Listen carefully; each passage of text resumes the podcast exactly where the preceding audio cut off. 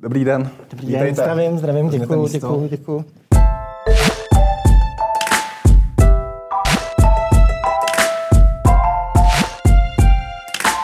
Vítejte v kapitole. Mým dnešním hostem je Petr Bartoň, hlavní ekonom investiční skupiny Natlant. Vítejte. Krásný den. Eh, Petře, v jaký kondici je naše ekonomika?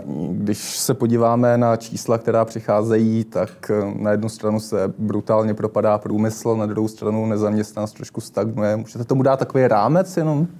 Tak eh, určitě nikoho nepřekvapí, že na tom nejsme vůbec dobře, ale v tomto se shodujeme vlastně se zbytkem Evropy. Z tohohle pohledu je zajímavé z celko, celosvětového pohledu, že opravdu Evropská unie je nejzasaženější, tedy zatím, ale možná už to tak zůstane, nejzasaženější částí celého světa. Co do hospodářského Co do hospodářského důvodu po, po covidu. No a zrovna my, když se podíváte na všechny země na světě a podíváte se, kolik z jejich exportů míří do Evropské unie, měřeno třeba přidanou hodnotou hmm. v tom exportu, tak my spolu se Slovenskem jsme ze všech zemí eh, teď na světě nejzávislejší právě na té nejzasaženější části světa. Hmm. Doteďka se nám to jako vyplácelo, protože samozřejmě je dobrý, když dodáváte do nepříliš vzdálených zemí. Jo? Z tohohle pohledu třeba taková e, ekonomika Nového Zélandu, která je do značné míry také závislá na exportech země, zejména zemědělských produktů, ale samozřejmě dostat cokoliv kamkoliv z Nového Zélandu je, je problematičtější. E, proto je lepší se... dodávat do Německa. Proto je lepší dodávat do Německa a, a do zbytku do Evropské unie, do toho Německa jde zhruba třetina našeho hmm. exportu. E, ale mm, bohužel teď, teď to půjde s námi přesně z tohohle důvodu trošičku víc z kopce než s těmi ostatními, který, hmm. kteří mají trošičku víc eh, rozrůzněnější tu strukturu, kam všude dodávají. No a možná i z toho důvodu eh, teďka minulý týden eh, udělal velký rozruch predikce OECD, teda takové té společnosti z vyspělých zemí průmyslových, Eh, že nás eh, čeká páté největší zasažení hmm. Eh, hospodářské z celého světa. Většina komentátorů tu říká, no tak špatné to nebude.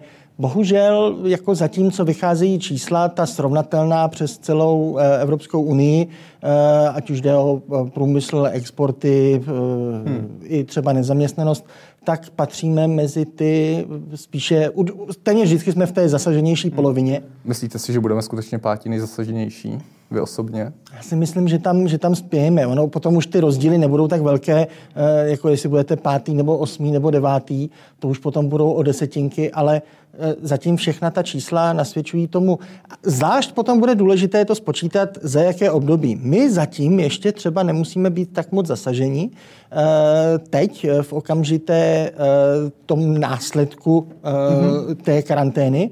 A já tomu nerad říkám následky toho, toho covidu, protože ten covid jako takový, ta, ta breberka vlastně nezrušila naši schopnost cokoliv vyrábět. Není to, vláda. není to jak, jak, jako, jako japonská Godzilla, jak známe z filmů, která se projde městem a, a v tom městě dalších 50 let nemůžete hmm. nic vyrábět, protože tam nic ne, nezbylo. Proto taky ekonomové ze začátku si mysleli, že OK, bude rychlý pád, takové to Včko hmm. takzvané, že to rychle spadne, ale potom to se rychle, rychle vrátí, zase obnoví. Ano. No ale teď e, končí ta fáze, kdy byla krize z toho, že lidi e, nesměli nakupovat nebo nemohli nakupovat, protože byly zavřené obchody.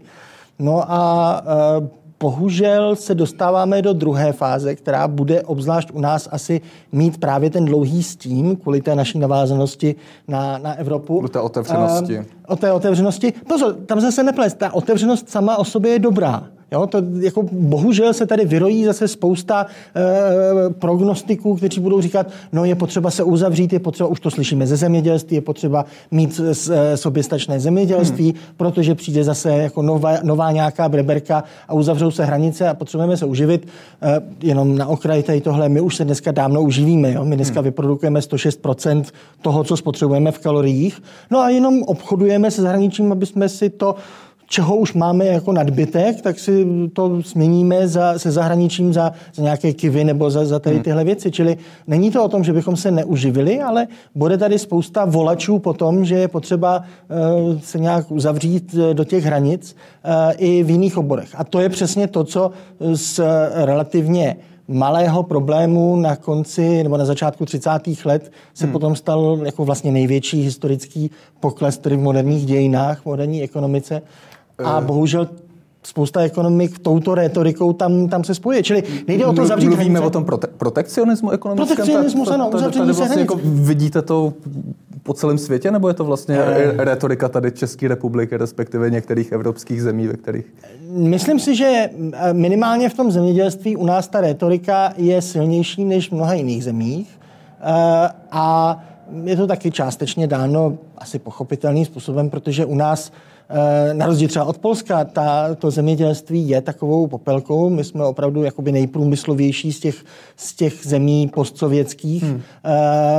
Uh, částečně teda jako s našimi někdejšími, někdejšími bratry se Slovenskem.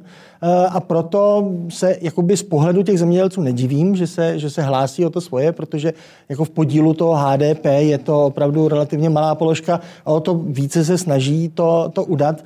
Ale eh, rozšíří se to na, na, na všechny ostatní obory. Každý bude volat po tom, že je potřeba ochránit to svoje a proto je potřeba dál tlačit na to, abychom zůstali otevřenou ekonomikou a jenom případně upravili ten, tu optimalizaci, tu, jako, jak to říkáme ekonomé, diverzifikovali to riziko. Jo? Jakože nevíme, kam spadne příští breberka, koho nejvíc zasáhne, hmm. uh, ale mít všechno nainvestováno čistě v Evropské unii uh, je samozřejmě víc nebezpečné, než být schopen dodávat i na vzdálenější trhy ty teďka porostou paradoxně asi mnohem rychleji než ty ostatní. Hmm. Evropská unie má před sebou minimálně dekád, dekádu velice slabého růstu, tedy skutečného růstu. Vykázaný růst bude samozřejmě vysoký, protože jsme teďka hrozně spadli, jo? takže teďka to jakoby poroste, ale na původní hranici se nedostaneme během následujících čtyřech, pěti, šesti let eh, v Evropě určitě. Eh, když to ostatní části světa asi teď porostou rychleji a proto je potřeba, aby naši exportéři tohodle využili. Mhm. Pojďme jenom k tomu ekonomickému protekcionismu ještě krátce. Je to podle vás významný problém? Významné riziko, které hrozí? Je. Protože uh, ono se o tom hovořilo u, už po krizi samozřejmě 2008, uh-huh. kdy zejména v Americe Buy American a tak dále. Uh-huh. Je, je, to, je to problém, samozřejmě je to velký problém ekonomický, je to částečně pro, problém právní, protože tady tyhle podpory národních průmyslů, obzvlášť Evropské unii, v podstatě narážejí a jsou proti uh, evropské legislativě. Nicméně zase z Evropské unie nyní vidíme polevení toho té bdělosti nad dodržováním tady těchto věcí. E, vidíme, že i staré e, přikázání Evropské unie, že státy nesmí Eh, podporovat takhle jednotlivé součásti průmyslu a dávat dotace hmm. svým železnicím, autobusům do, do té infrastruktury eh, poskytovatelů, aby byla skutečně zachována ta hospodářská soutěž Evropské unii, tak tohle teďka všechno dost polevuje. Eh, v podstatě ten příkaz o state aid nebo o té státní hmm. podpoře byl do značné míry suspendován, on teda nebyl úplně stažen, ale je mnohem jednodušší teď a to je oficiální linka tedy Evropské unie, aby si státy vyjednali nějakou jako výjimku, že můžou dát tady tomuhle, můžou dát tomu, protože teď se jakoby pod ten korona krizi schová strašně moc eh, těch řešení problémů. A bohužel teď je vlastně příležitost pro všechny firmy, které byly do značné míry v problémech třeba i před uh, koronakrizí, protože ten pokles růstu dlouhodobý, my jsme ho moc nezažívali. My jsme měli na Evropu docela vysoký růst v posledních letech, uh, jeden z nejvyšších vlastně v Evropské unii, kdy běžně měla zvlášť Západ nebo eurozóna měla problém uh, ve většině těch kvartálů dosáhnout 1% růstu. My jsme, měli, no. my jsme měli uh, běžně kolem, kolem 3%. Byť tedy zase v posledním kvartále Loňska už se to zpomalilo. No a teďka stejně jako firmy teďka všechno budou chtít hodit na tom, my jsme v problémech kvůli té koronakrizi a, a proto si zasluhujeme to, tu, tu pomoc tak se bojím, že i teďka pro, tu, pro to zpomalení nebo vlastně obrácení do, do záporna toho českého růstu a to, ten hospodářský pokles zase bude do značné míry zase sváděn e, na, čistě na koronakrizi, byť vlastně to zpomalení významné k tomu došlo i e, před tou koronakrizí. Že ten Což... koronavirus bude takový alibismus. Ale, alibismus jak pro firmy, tak pro ty, pro ty státy. Ale není to jenom alibismus. Ono, když vlastně vám přijde nějaké zhoršení hospodářské situace do stavu, kdy už sám klesáte, no tak potom se to čistě jako frekvenčně násobí tady tohle a potom, potom opravdu ten propad hmm. je o to vyšší. Hmm. Kdežto, když jste sice na nízkém růstu, ale ale tak nějak jako stabilním uh, úrovni, no tak vás vlastně čeká jenom ten, ten jeden propad kvůli tomu koronaviru. Už jste tady zmínil to písmeno, teď ekonomové se dohadují, mm. jestli to bude mít tvar L, to zotavení, nebo V, dvojité V, U. Kde to vidíte? Já jsem jednoznačně za dvoj TV. Za dvoj TV. Eh, čekáte ty, ty, ty ostatní alternativy jenom pro, pro pořádek, to Elko je znamená, že to teďka spadlo a že už se to vlastně nikdy jakoby nevrátí, že, že to bude permanentní efekt do budoucna eh, a, a zůstane to po desítky let eh, nějak. Já jsem v tomhle optimista.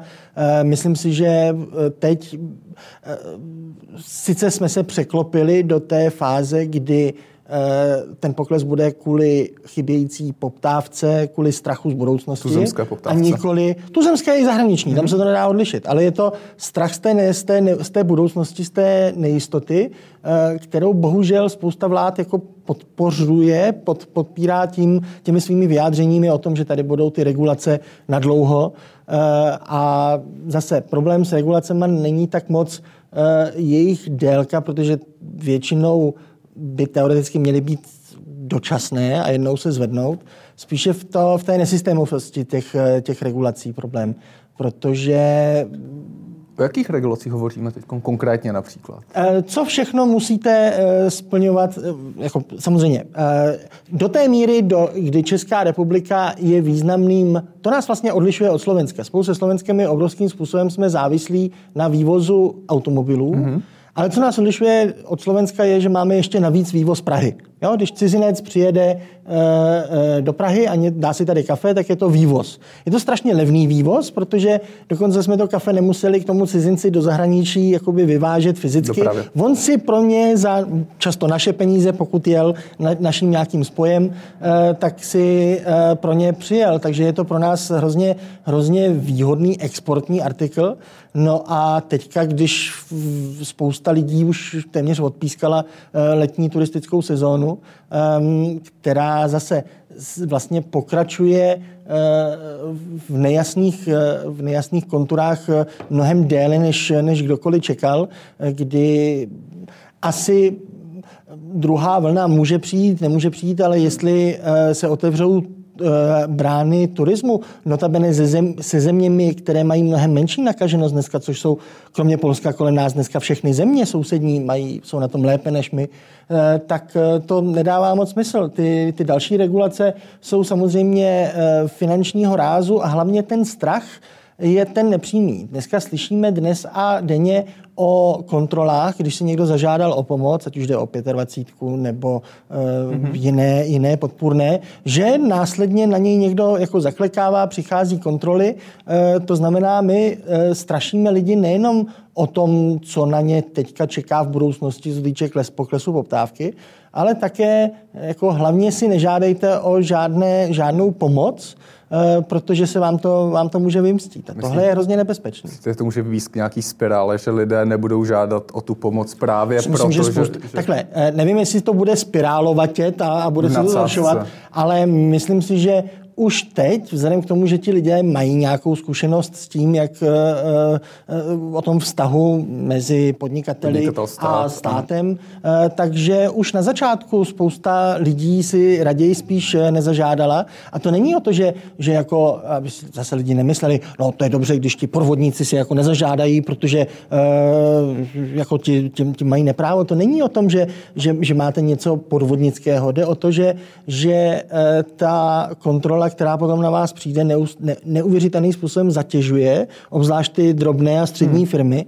Eh, a zase z dat vidíme, že na drobné a střední firmy se zaklikává mnohem více, protože je to z pohledu uh, úřadu jednodušší, než uh, projít účetnictví, já nevím, Škodovky hmm. nebo prostě obrovského uh, konglomerátu. Uh, a pro ty firmy je to tak zatěžující, když teďka se právě musí snažit, obzvlášť krizi, uh, obracet nejenom každou korunu, ale každý čas vyplnit v tom, kde získat nějaké, ně, nějaké zakázky, kde lépe prodávat, třeba v tom zahraničí neevropském uh, a podobně. A do toho, když vám tam přijde teďka kontrola, tak uh, samozřejmě je to velký zátěž i pro ty, kteří mají uh, nejčistší vůbec možné uh, uh, účetnictví a třeba i často přeplácí v daních. Jo? Takže když... A to je právě rozdíl třeba se Švédskem, protože ve Švédsku vidíme mnohem jiný vztah mezi občanem, podnikatelem a státem. Je tam mnohem větší důvěra eh, a potom to vede k tomu, že vlastně lidi nemají problém s tím, když eh, eh, vláda vlastně zveřejní ty daňové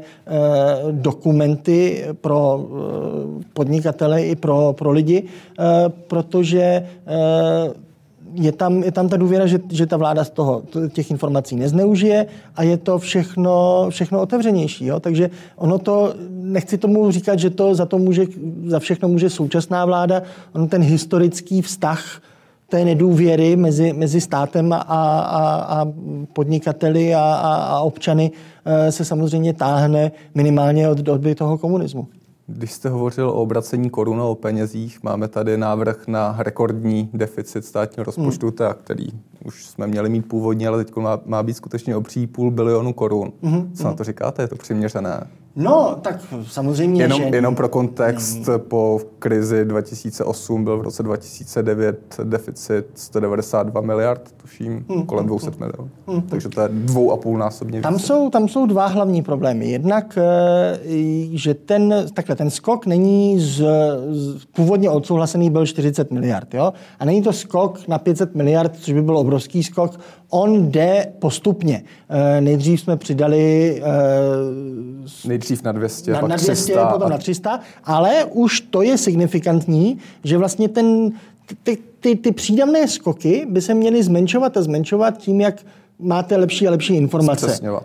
Přesňujeme a ještě, ještě potřebujeme tady tohle, hmm. protože jsme si neuvědomili a ještě jsme zapomněli, že vlastně tady tohle poklesne a budeme muset dodávat.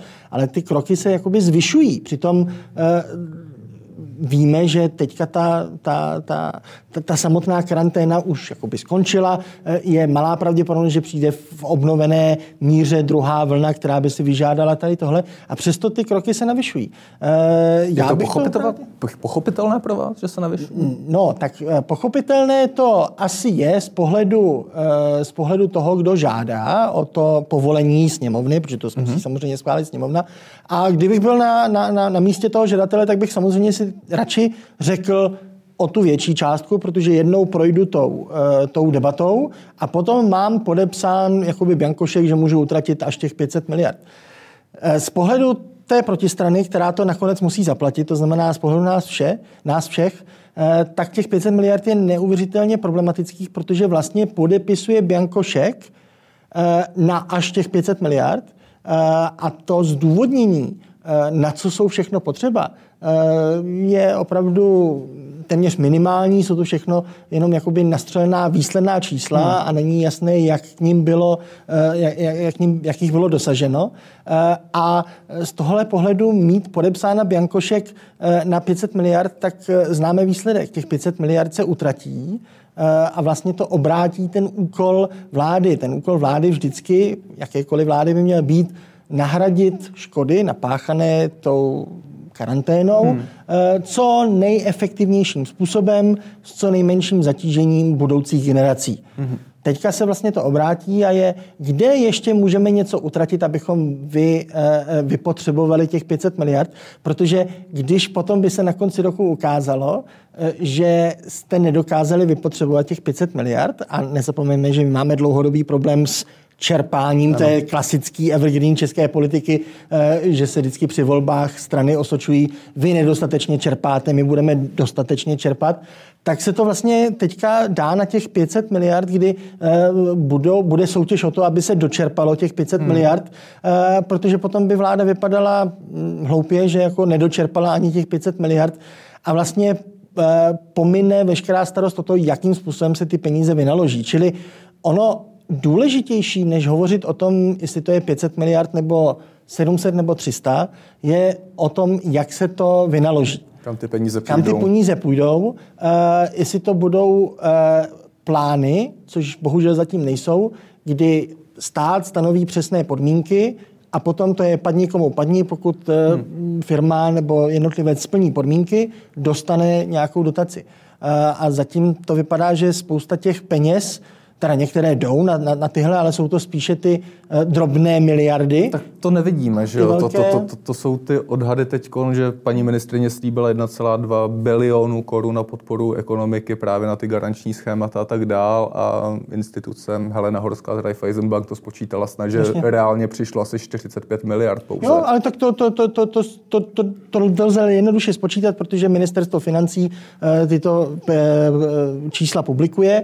Dokonce je schopno na jednu stránku dát ve výčtu eh, peněz, které utratili eh, pro naše dobro, eh, dát věci, kolik se zaplatilo do posud třeba právě na programu antivirus. Hmm a na stejnou stránku dát, kolik utratili eh, ke konci eh, května nebo k začátku června eh, za, za roušky, takzvaně minister, a tam to teda jako chytře rozdělili, kolik utratilo za roušky ministerstvo vnitra, kolik ministerstvo zdravotnictví. A když si ty dvě čísla sečtete na té stejné stránce z ministerstva, tak zjistíte, že za roušky jsme dali víc, než bylo vyplaceno právě v tom programu Antivirus, který je paradoxně ještě tím nej nejpovedenějším z těch z té hlavní trojice ano. programů eh, pro, eh, pro zaměstnance, pro eh, OSVČ a pro, pro drobné a střední, střední podnikatele. A to si myslím, že přesně tady tahle nepoměr v tom, kolik za co utrácíme a kolik jde skutečně do té ekonomiky na náhradu těch, těch škod, hmm. tak to je, to je právě tím největším, největším problémem. A zase, když se bavíme o tom, o tom deficitu plánovaném 500 miliard, Ona většina z těch 500 miliard, kolem 60%, je způsobena ne tím, že bude stát víc utrácet, ale plánuje, že budou menší odvody skrze daně. Ano. Ale není to tak, že by vláda plánovala snížení daní. Kdyby to bylo takhle, tak to je jedno vlastně, jestli se ty peníze do té ekonomiky dostanou tím, že je vláda vybere a potom někomu někomu vyplatí, anebo že už je těm lidem nechá. Tím či o ním způsobem, tak. ano. A e, vláda plánuje, že i když ne, vlastně nemá, aspoň nevím, že by bylo v plánu nějaké zásadní snížení daní, naopak, bohužel, vláda plánuje co e, pro příští léta co nejrychleji zvednout ty daňové, e, e, daňové sazby. Aby... Pro formu tam byla ta daň z nemovitosti, tak, kde, no, no, ano, ja, okay, okay. Kde, kde je nějakých 10 miliard. As, Fajn, asi. ale, ale e, jako daň z nemovitostí není velkým příjmem pro, pro státní rozpočet. Je to, je to pro forma. Eh, a tím pádem vlastně to, když většinu toho deficitu čeká vláda nebo navrhovatel, že přijde z ponížení výběru daní, tak eh, to znamená, že počítá sama, přiznává, že dojde k obrovskému výpadku hospodářské činnosti, protože pokud e, ty daně nebudou chodit a přitom to není kvůli tomu, že by se snížila ta daň, no tak hmm. to znamená, že se snížila ten základ, ze kterého se ta nezměněná daň vypočítává, takže vláda sama vlastně říká, že, že čeká obrovský, obrovský výpadek. Zase je to, je to e, ne úplně doloženo, na, jakých, na základě jakých čísel, čísel toto čeká, no ale v tom konečném úsudku je vlastně jednodušší to říct, e, protože vy to vládě nevěříte, to číslo? Já si myslím, že ten propad daňový nebude tak velký, ale, když, ale vlastně v tom konečném úsudku, tím, že si necháte těch 500 miliard e, schválit ten deficit, tak potom už je téměř jedno, jakým způsobem ho dosáhnete. Čili když vy to čistě, e, protože to se, lépe se obhajuje deficit, když řeknete, to bude kvůli tomu, že e, nám nebudou chodit peníze, ne kvůli tomu, že budeme víc vyplácet. Takže na základě této story si necháte schválit 500 miliardový e, deficit a potom, když vám e, budou chodit ty peníze lépe, než čekáte, no tak pořád máte těch 500 miliard schválenou a vlastně potom můžete vyplácet víc, než jste řekli. Jo? Čili zase je to chytrý způsob, jak si nechat schválit těch 500 miliard, protože eh, to spíš někdo pochopí, no vy jste, je, je, je to fakt, potřebujete to, protože ty peníze vám prostě nepřijdou. A když nakonec přijdou, no tak si řeknete, ale pozor, máme 500 miliard k utracení a zase budete hledat projekty, eh, které podpořit eh, jenom kvůli tomu, aby se podpořili a ne proto, že to má nutně smysluplný nějakou, nějaký cíl. Trochu jste mi teď nahrál na další otázku. Ministrině Schillerová v dnešním rozhovoru říká o tom, že bez investic mm-hmm. blahobyt nepřijde. Mm-hmm. A to podepíšu? A přibližně polovinu z těch 500 miliard plánuje dát právě na investice. Mm-hmm. V tomto kontextu vláda nedávno před rokem přijala eh, investiční mm-hmm. rozpo- státní investi- národní investiční rozpočet, tak je to správně. Národní investiční plán. Národní investiční plán, děkuji. Eh, myslíte si, že by se podle toho měla nyní řídit a že tam dojde k nějakým, nějakým investicím právě podle toho seznamu, podle těch tabulek, které jsou vyjmenovány v tom plánu, nebo by měla jít nějakou jinou cestou? Eh, podle Národního investičního plánu bychom se neměli řídit eh, ze dvou důvodů. Jeden je okamžitý, a to znamená, byl psán v době předcovidové a nyní se opravdu všechno mění. To, co bude potřebovat teď ekonomika zainvestovat, třeba ze státních peněz, hmm. je něco úplně jiného, než by potřebovala naše předcovidová rostoucí ekonomika. Jenom ve zkratce, co?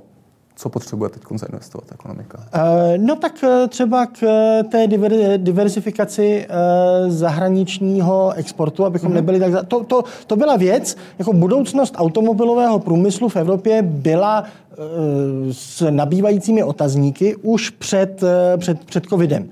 Eh, to znamená, ta, ta diverzifikace do dalších věcí eh, byla nutná a eh, ta stará otázka o tom, do jaké míry máme, a jako v médiích to slyšíme pod, pod takovými těmi mediálními výkřiky, jako konec levné práce. Jo, že potřebujeme opravdu povýšit tu práci, kterou my tady děláme, abychom nevy, nevytvářeli jenom polotovary. Ono mhm. opravdu zase z těch zemí OECD máme největší podíl polotovarů a to znamená uh, investovat do toho, abychom měli uh, rozumnější uh, nebo chytřejší, vzdělanější pracovní sílu. Ale o tom no, Národní třeba. investiční plán moc není. Jak o tom Národní investiční plán bohužel není. Uh, a druhý důvod, proč tedy i bez covidu by se podle něho neměli do budoucnosti moc investice řídit, že on vlastně to není ani tak plán. On to je primárně, eh, a to už kritizovali ekonomové, když vyšel, eh, že to je soupis toho, co bylo plánováno už předtím eh, z jednotlivých ministerstev, protože samozřejmě třeba investice do infrastruktury jako takové, to jsou dlouholeté projekty a je, velký, je to velká část. stále nejsou hotové. No tak něco je, něco, ně, něco není. Samozřejmě něco jde, něco jde pomaleji. Asi narážíte na dálnice a to je jako věčný, věčný problém nebo snítko v oku eh, českých investic, eh, ale eh, to není o tom, že by se v tom národním investičním plánu něco zásadně změnilo. Ono se to připravilo k té, k, tomu, k té baťovské vizi, ale s, tím, s tou baťovskou vizí to mělo pramálo společného, nic tam nebylo tak moc revolučního. A vlastně naštěstí, protože to, co by tam bylo revolučního, tak by se teďka stejně proměnilo jo, v, té, hmm. v té nové situaci. Ten hlavní problém eh, eh, třeba toho vyjádření, na které jste se psal, ptal, že eh, teď by mělo jít polovina těch peněz na investice, ono by to bylo hrozně fajn, protože na investicích vlastně není nic jakoby špatného. To jako zkuste si vymyslet nějakou špatnou asociaci se slovem investice. Je to, to je vždycky, slovo. je to, je to sexy slovo, je to e, zá, zářné řídky a e, zá, zářné zítřky, e, ke kterým nás to vede a, a, a sociálním jistotám. Ehm, ale bohužel, a to není vůbec eh, problém jenom české vlády, ono vlastně na celém světě nebo vyspělém světě eh, se v posledních 20-30 letech začalo investicím, eh, investice nazývat věci, které vlastně s tím tradičním pojetím, co je investice, nemají nic společného. Investice jako taková znamená, že nainvestuju, že dám peníze do něčeho, mm-hmm. co nemá okamžitý přínos, Čili já vlastně se vzdám okamžité spotřeby, uberu si mm-hmm. z každodenního jídla, budu dneska jíst o něco méně, abych potom v budoucnosti mohl jíst o to více. Ano. Čili ten časový element tam vždycky musí být. A z tohoto pohledu eh, bohužel si spousta vlád, a říkám je to po celé Evropě, eh, začala říkat investice i věcem eh, vlastně jakémukoliv zvýšení vládních výdajů. Pokud vláda dorovná eh, pod eh, nedostatečně placené zdravotní sestry nebo lidi ve školství eh, a zvýší jim o něco platy, aby je to odcházeli, to, je to najednou investice do našich dětí, do naší budoucnosti a zní to krásně, ale v podstatě je to jenom jakoby náprava nějakého problému z minulosti. Hmm. Teď zrovna součástí toho extra schodku, o kterém jsme se bavili, velkou součástí je ne, co se teďka děje kvůli covidu, ale eh, vláda tam dala samozřejmě i změnu eh, toho, že bude teďka za státní eh, pojištěnce, to znamená za státní zaměstnance, za důchodce, za studenty, za nezaměstnané, za, za, za nejenom oficiální nezaměstnané, ale lidi prostě jakoby bez práce, co, co, co ani nehledají práci, že zvýší za ně odvody do, do zdravotního systému. To měla vláda udělat už dávno. Ten zdravotní systém eh, eh, nemá nebo je podhodnocován právě proto, že eh, stát platí za obrovské procento těch pojištěnců mm-hmm. a platí v průměru třikrát, čtyřikrát méně, než je průměr toho zbytku. Čili vlastně ti, co jsou zaměstnaní a, a nebo samozaměstnaní a platí si to ze svého, vlastně vždycky živí ještě jednoho nebo dva na dorovnání za ty státní, státní zaměstnance nebo za, za státní pojištěnce. A to se do toho dalo. Samozřejmě je to teďka extra výdaj, zase je to investice do našeho zdravotnictví a ve skutečnosti je to jenom napravování toho problému, to který tady byl uh, už, už několik let. Čili pokud takovýmto věcem budeme říkat investice, no tak samozřejmě se za uh, uh, investice schová spousta, spousta peněz. Eh, bude to vypadat, že polovinu dáváme opravdu na investice, ale dopadne to podobně jako s tou pomocí, kdy eh, třeba záruky jsou počítány eh, jako jako pomoc eh, v hospodářství, mm-hmm. i když ve skutečnosti o okamžité vyplacení těch peněz nejde. Jasně. V některých případech to bude znamenat extra peníze, pokud nakonec stát bude muset tu záruku opravdu zaplatit. Mm. A ve spoustě příkladů, případů, kdy ty firmy to zvládnou a splatí sami ze svého ty zaručené zaručené půjčky, eh, no tak eh, to byly peníze čistě formálně vykázány jako pomoc lidem, ale ve skutečnosti to nejsou extra peníze. K tomu se dostaneme. Mě by teď zajímalo, vy jste zmiňoval jako takový chytrý příklad těch investic, na které bychom se nyní měli upnout, diverzifikace našeho zahraničního hmm. obchodu a tak dále. Jak konkrétně by to mělo probíhat? Jak by to mělo vypadat? Můžete mi dát nějaký příklad?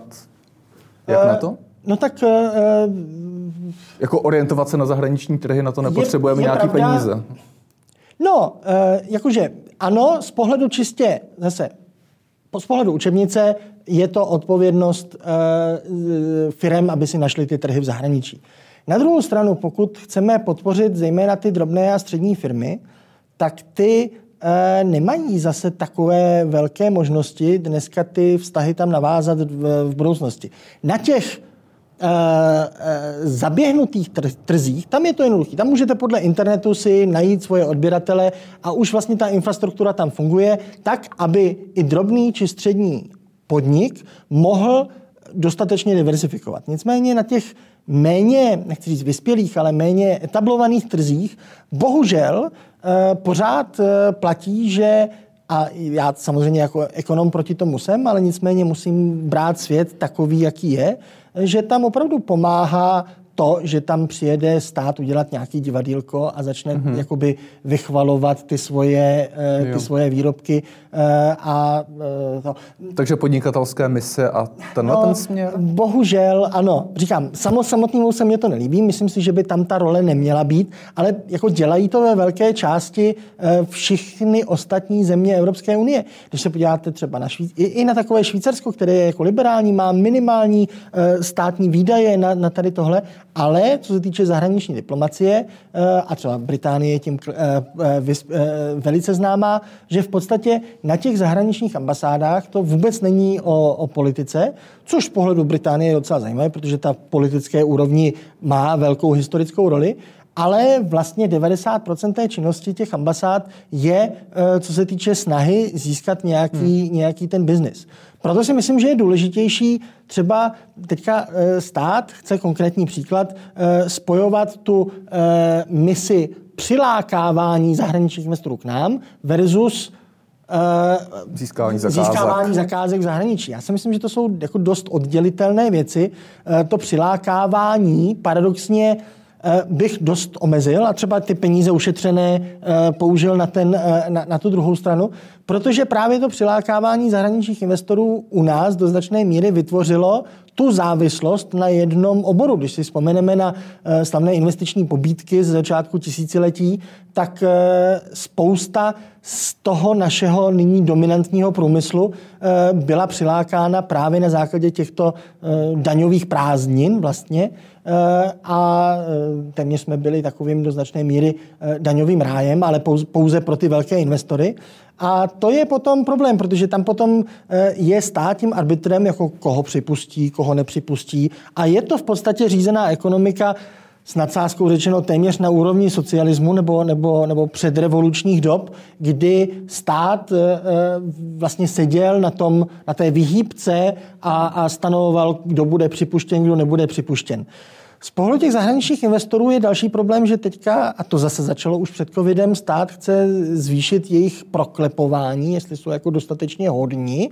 A dokonce má být strategický ta, zákon. Eh, ta, a má být prostě komise, která jako před každou e, e, investicí zahraničního investora ho má jako proklepnout, jestli to je dostatečně jako kvalitní partner a tak dále to v momentě, kdy stát za to nedává žádné záruky, je naprosto, naprosto zbytečné, protože to riziko samozřejmě nese nespolehlivého partnera, nese ten samotný partner u nás, toho zahraničního investora, a na něm by mělo být, aby, aby si dělal tu due diligence a, a, a proklepnul tohodle. To, a na to, na to je spousta firm, které vám to udělají. To neznamená, že zase ta drobná střední firma si to musí dělat sama, zaplatí si malý bakšiš a, a prostě její o, té, o tom zahraničním investorovi všechno zjišťováno a není potřeba, aby takovéhle věci dělal stát?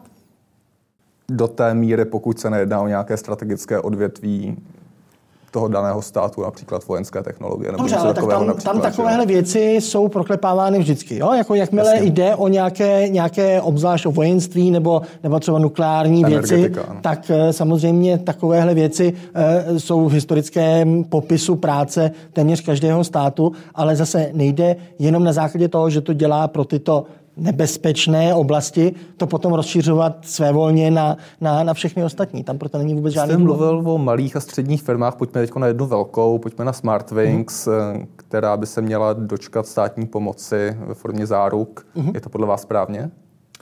No, eh, je to trošičku posun k lepšímu oproti tomu původnímu výstřelu, o tom, že by to měla, měl stát odkoupit, a dokonce, že by to měl odkoupit za kladnou cenu. Jo? Ten odkup já, toho státu Já si odpovídám vůbec... na vaši jednu odpověď v anketě, kdy jste no. zmiňoval, že majitele, tedy Číněné a pan Šimáni, by měli dokonce státu zaplatit za to, že by převzali smart. Já bych to nerad jako osob, osobně bral, že by kdo by měl zaplatit. No, to je o, o, obecný, obecný princip, eh, kdy eh, firma v problémech se ocitá a eh, jedná s nějakým investorem o jeho vstupu tak samozřejmě není nula tou spodní hranicí pro, pro cenu. Jo? Pokud máte e, dobře oceněnou firmu, která má nyní e, e, obrovské závazky e, a vlastně e, vstup investora znamená pro toho současného majitele vykoupení se z těchto závazků, no tak pokud vám vstup investora umožní, že místo, já nevím, minus 100 korun budete někomu dlužit uh, jenom 50 korun, nebo se dostanete na nulu, no tak samozřejmě někde mezi tou minus stovkou a tou nulou jste mu ochoten, ochoten, ochoten zaplatit za to, že od vás veme tady tyhle závazky. To není nic konkrétně o Smartwings, to není nic o konkrétně jeho akcionářích, to je základní princip jakéhokoliv investora. To znamená automaticky předpokládá, že někdo něco kupuje a tím pádem se bavíme o Eh, kladné ceně číslech, není vůbec zakotven v jakékoliv hospodářské realitě. Hmm. E, to je jedna věc, čili z pohledu tohodle e, je to samozřejmě posun. Na druhou a, a je to do značné míry ze standardnění toho, té pomoci. Protože když se podíváte na ostatní letecké společnosti v Evropě, tak téměř všechny Eh, žádají právě o tady tuhle věc, eh, to znamená nějaké státní záruky, které jim zlevní půjčky eh, od, od kapitálových trhů. A je to ve většině zemí to nejvíc, o co se odvažují ty společnosti žádat. Ehm, Eh, u nás samozřejmě je zase otázka pro studenty oboru PR a, a podobných nebo politického marketingu, do jaké míry to bylo načasováno, že nejdřív si řeknu o to maximum, a Vyvolá se potom obrovská jako vole nevole a já potom jako velkoryse sli, sli, s, snižuji ty svoje požadavky a potom stát vlastně, potom my, my dva se tady potom bavíme o tom, no zaplať pámbu, že to není aspoň o tomhle a je to jenom o tomhle. Jo? Čili Vám to, to přišlo zase... jako vykalkulovaná strategie? Nevím, uh, jako, uh, je to jako z učebnice, ale jestli to tak skutečně bylo, o tom opravdu nemám dostatečně uh, vnitřních informací a jako ekonom bych měl zůstat na úrovni jako uh, ověřený jiných informací a do tohohle bych se uh, nerad pouštěl. Ale, Ale pusme se do toho, že minimálně ten inzerát byl poněkud nestandardní, co se zaplatil Smartwings. Tak ano, ale zase známe ze zahraničí spoustu takovýchto uh, jako plačtivých inzerátů a tohle je zase opravdu jako součebnice, která, která není psána námi, ale je to jako v zahraničí celkem zaběhlá praxe, čili samotný inzerát bych zase tak uh, neodsuzoval, asi bych v podobné situaci udělal něco podobného. Zpět k tomu teď, fundamentu. Tak, ale teď je problém, když se bavíme o těch, eh, eh, o těch číslech, která jsou slibována, tak tam jsou dva hlavní problémy. Jednak včerejší argument pana ministra eh, o tom, kdy se snažil, vyč- tak, který se snažil vyčíslit, kolik by to stálo, kdyby ten stát jakoby nepomohl, tak to je potřeba jako ho pochválit za to, že aspoň s nějakými čísly se snaží argumentovat. To je celkem novum eh, v české politické debatě, vůbec s nějakými čísly to opodstatňovat. Máte jo? na mysli ten výrok, že stát by zaplat, zaplatil na sociálních dávkách? Za, za, zaplatilo, takže vlastně na tom ušetříme mm-hmm. uh, 300 milionů, Miliard. protože uh, ve skutečnosti na, tom, na, na to dáme míň tou, mm-hmm. tou podporou, než kolik bychom se kolik bychom museli vydat. Eh, takže pojďme se bavit, jako to, že vůbec někdo dal na, stole nějaká, na stůl nějaká čísla, je dobrý trend, to bych chtěl všechny politiky v tom jenom jakoby uh, pochválit a, a pojďme opravdu se bavit o skutečných číslech ale ďábel je skryt v detailu, eh, ta čísla opravdu musí být skutečná. To, že vynaložím, nebo že, že spočítám, kolik eh, by stát eh, musel zaplatit na případných nezaměstnaných, to nemá zase odporu v realitě, protože obzvlášť tak rostoucím průmyslu, jako je v posledních desítkách let letecký průmysl, tak 99,9% těch lidí do měsíce či dvou za normálních okolností by našli práci v ostatních firmách eh, na trhu. Ty, které přežívají a ty, které jsou ziskové. Teď to může trvat třeba o měsíc či dva déle, eh, ale říkám, u této konkrétní firmy neřešíme jenom problém způsobený covidem. Je to přesně to, o čem jsme se bavili na začátku hovoru, že vlastně teďka za covid se schová i fundamentální problém té firmy a teď se jenom všechno svádí, svádí na covid. E, to samé, pokud budu po, e, počítat do té e, sumy pana ministra to, co by ta firma odvedla na odvodech, mm-hmm. třeba na, na, na důchody, na, na zdravotnictví, to je zase těžko dávat jako argument, protože buď to to budou odvádět dále e, skrze jinou firmu, a nebo pokud to nebudou odvádět, tak se zase o to poníží ta odpovědnost toho státu vyplácet důchody a tak dále. Čili e, jako vytvořit obrovské číslo pro ty média není zas tak problém, ale čili je dobré, dobré e, dávat čísla, ale je potřeba, aby ta čísla byla, byla reálná. A co se týče použití toho, těch záruk, tam je problém v tom, že když teď vlastně stát se z pozice čistě jakoby věřitele eh, dostává i do, situ, do, do pozice toho, toho organizátora té změny, mm-hmm. tak eh, potom je potřeba, a to je základní investiční princip každé firmy nebo každé entity, která se snaží pomáhat firmách v problémech, a to je situaci nezhoršovat. Stejně jako doktoři mají jako Jak to zhorší situaci. No vláda to zhorší třeba tím, když teď dá sice peníze, ale podmínkou je, že transformovaná nebo firma v transformaci nesmí snížit počet zaměstnanců. Někoho propustit. Pokud dáte takovou podmínku, kterou třeba nedává ani Lufthansa. Jo? Lufthansa dostala taky státní garance, ale má povoleno až 20% eh, pracovníků ponížit. 22 tisíc lidí odchází.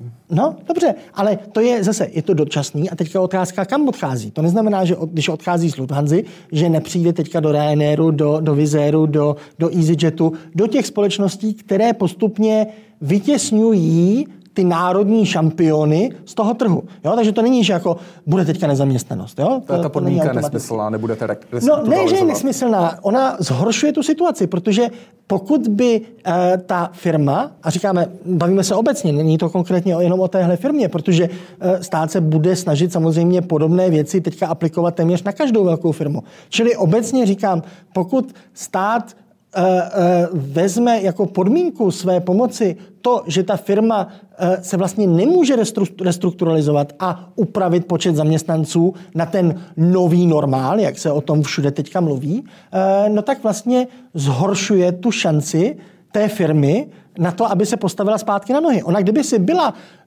A ručí za to našimi penězi. No, de tak facto. to je jedna věc, ale, ale, ale to, že to vlastní ručení by mělo aspoň nezhoršovat situaci. Kdybychom neručili a ta firma by si musela počít na, na kapitálových trzích, ty by jí určitě nedali podmínku, že nesmí propouštět. Naopak, OK, my vám dáme ty peníze, zafinancujte si tu restrukturalizaci, ale prosím, tu restrukturalizaci udělejte co nejoptimálněji, abyste se do tří let postavili znova na vlastní nohy. A my vlastně teďka jim dáváme tu záruku, ručíme za to penězi a vlastně jim svazujeme ruce a udržujeme je v těch problémech. Hmm. To je potom jako hrozná, hrozná věc a vlastně eh, pokud by eh, ta firma, a bavíme se opět obecně, na takovou tu nabídku kývla, tak vlastně by přiznala, že jí v konečném důsledku nejde o to, postavit se znova na vlastní nohy. ty peníze. Eh, protože by okamžitě musela říct, vy nám tady vlastně nabízíte záporné peníze, protože nám sice dáváte 900, ale v tom konečném důsledku, vzhledem k tomu, že se nemůžeme postavit na nohy, tak nás to bude stát dvakrát tolik. Takže vlastně naši situaci zhoršujete. Takže to, to si myslím, že je problém, eh, když už se teda stát chce postavit i do té role toho Eh, toho, toho manažera té změny a, dávat si tam takové jako srandovní podmínky, jako že, že se to jako o jméně té společnosti jako takové, eh, tak to si myslím, že je opravdu jenom takový jako mediální, mediální ten. Ale když už se teda stát chce stavit do této role a nevyužít zase jako těch společností, které se zabývají transformací jiných společností, je spousta. A když to chce stát dělat na vlastní triko, tak by ale aspoň měl napodobovat to, co dělají specializované společnosti a, jak říkám, aspoň tu situaci nezhoršovat.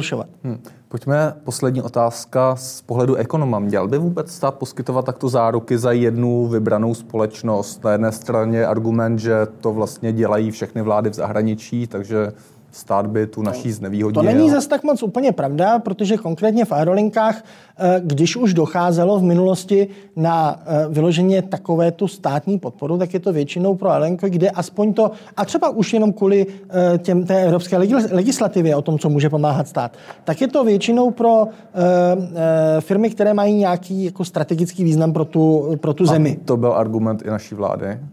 Ano, ale to je naprosto lichý argument. Pokud chce to srovnávat třeba s Alitalí, která jako historicky má za sebou už několik bailoutů od, od vlád, tak eh, Alitalia uh, má, je, aspoň se tam dá obhájit ta linka, že má nějaký strategický význam pro ten stát, protože například obsluhuje vnitrostátní lety, lety uh, včetně lety na ostrovy. Uh, Itálie je natažená špageta, to znamená ta Eh, ta, ta, ta vnitrostátní doprava i letecká tam má mnohem větší význam. Eh, v Česku je vnitrostátní přeprava v podstatě nulová eh, a to navzdory naš situaci na našich dálnicích. To znamená ten strategický význam v momentě, kdy většina těch lidí z té Prahy reálně, těch, co si skutečně zaplatí vlastní letenku, tak těch většina letí s tím Ryanem, s tím Vizem, s tím, s tím EasyJetem a tak dále. To znamená, už teď ta firma má vlastně, já chápu, že má strategický význam pro stát, protože když státní úředník někam letí, tak téměř se 100% pravděpodobností poletí z ČSA a tak dále.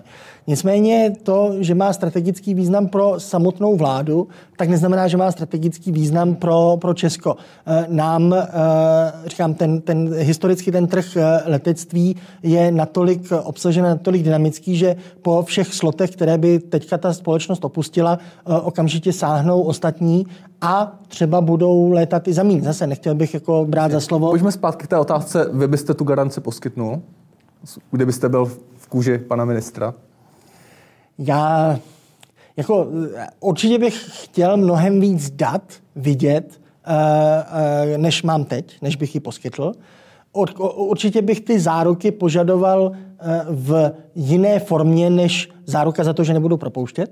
Jo? Čili ty záruky tam musí být, eh, eh, to ručení musí být z druhé strany, případně i eh, nějakým, nějakým majetkem nebo, nebo něco takového, než jenom dávat tady tohle. Čili dovedu si představit situaci, kdyby dobře napsaný kontrakt z pozice státu dával smysl i pro nějakou takovou to velkou firmu.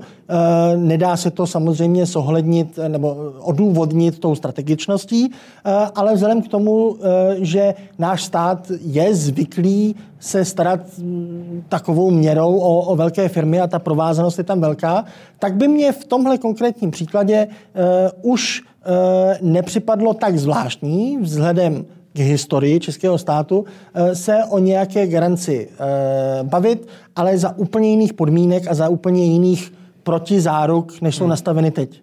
Rozumím. Petr Bartoň, hlavní ekonom investiční skupiny Natlant. Díky, za, že jste přišel. Hezký den.